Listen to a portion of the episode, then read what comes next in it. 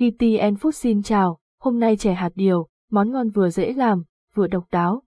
Nếu bạn là người yêu thích đồ ăn vặt và đặc biệt là các loại chè, nhưng cảm thấy chán ngán với các món quen thuộc như chè hạt sen, chè đậu xanh, chè bưởi, thì chè hạt điều là lựa chọn hoàn hảo cho bạn. Với hương vị mới lạ nhưng vẫn thanh mát và thơm ngon, chè hạt điều có cách làm đơn giản, ai cũng có thể thực hiện.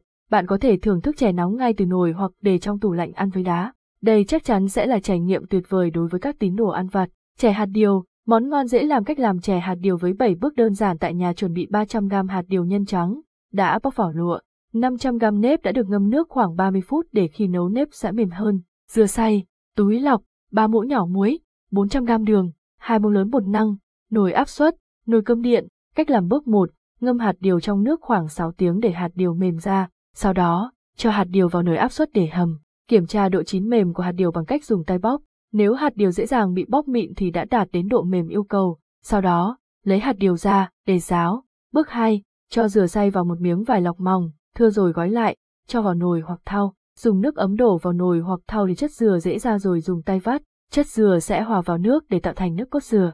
Nước cốt dừa thu được sau khi vắt có màu sữa, trông hao hao sữa bò, với phần bã dừa còn lại, bạn có thể làm nước rão dừa. Bước 3, cho một ít muối vào nước rão dừa để hương vị thêm đậm đà. Sau đó, cho nước rão dừa vào nồi cơm điện để nấu. Bước 4, sau khi nước rão dừa sôi, cho hạt điều và nếp đã được trộn đều vào nồi, đảo đều nồi, điều chỉnh lượng nước trong nồi sao cho phù hợp với lượng điều và nếp nhất, nếu nước quá nhiều, sẽ bị loãng như cháo và ăn không ngon. Tiếp tục nấu như khi nấu cơm. Bước 5, cho hai muỗng bột năng, một muỗng muối vào nước cốt dừa và khuấy đều cho đến khi nước cốt dừa có độ sánh và sền sệt. Bước 6, khi chè đã chín, mở nắp nồi cơm điện ra và đảo đều. Trong lúc nếp còn nóng, cho khoảng 400g đường vào nồi và đảo cho đều để đường tan và thấm vào chè.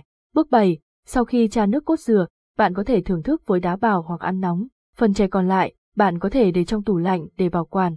Lưu ý, ai không nên ăn chè hạt điều. Qua những bước đơn giản trên, bạn đã có thể tự lái chè hạt điều thơm ngon, bổ dưỡng. Tuy nhiên, với những người có những vấn đề sức khỏe nhất định, chè hạt điều không phải lúc nào cũng là một lựa chọn tốt. Đối tượng không nên sử dụng chè hạt điều bao gồm người bị tiểu đường, người bị bệnh về tim mạch hoặc huyết áp cao, người bị dị ứng với hạt điều.